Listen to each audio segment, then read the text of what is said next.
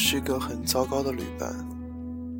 譬如说，我不大会订机票和安排行程，甚至觉得这些事情很烦。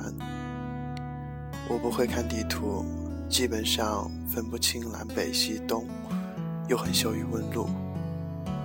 我没什么耐心，如果找了很久也找不到一个地方，宁愿不去。要排队超过一个半小时的，无论是什么伟大名胜、博物馆或一流的餐厅，我也会放弃。我害怕舟车劳顿，只可忍受三小时以内的车程。如果要转车三次以上，我会咆哮。我在旅途上常常会有坏情绪，那是因为我一旦改变了作息的时间，便会很累。如果旅程超过十二天，我一定会生病，譬如头痛或胃痛。我觉得找好吃的东西比看风景重要，最想住一家舒适和现代化的旅馆，而且下午必须回酒店睡一觉。所以有一次，当有个人很幸福地告诉我：“ 我喜欢和你一起去旅行。”可，我真的很惊讶，既感动又惭愧。我自己都不喜欢跟自己去旅行呢。可是找旅伴就是很奇怪的事。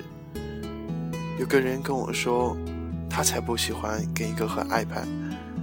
行程和搜集数据的人去旅行，因为这样一来，他便没事可做。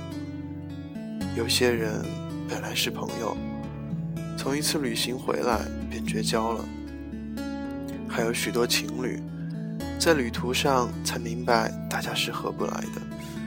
我有自知之明，通常只会跟一个能忍受我的人一起去。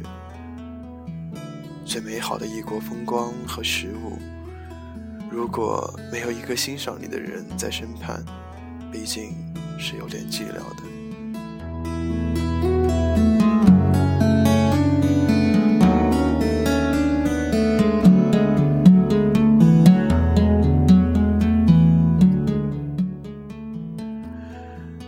的，其实看了这篇文章之后，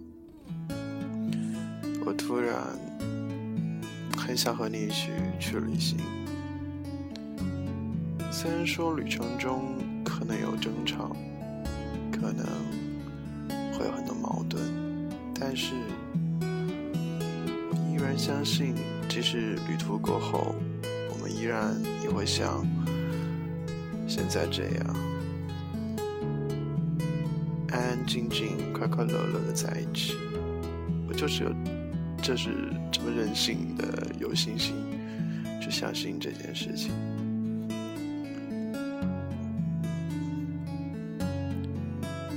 我其实看稿子的时候找了好久，嗯，最喜欢的就是最后一句话：最美好的异国风光和事物。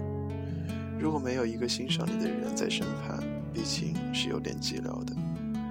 我想和你一起去分享之后旅途上的各种风光。你愿不愿意和我一起？去呢？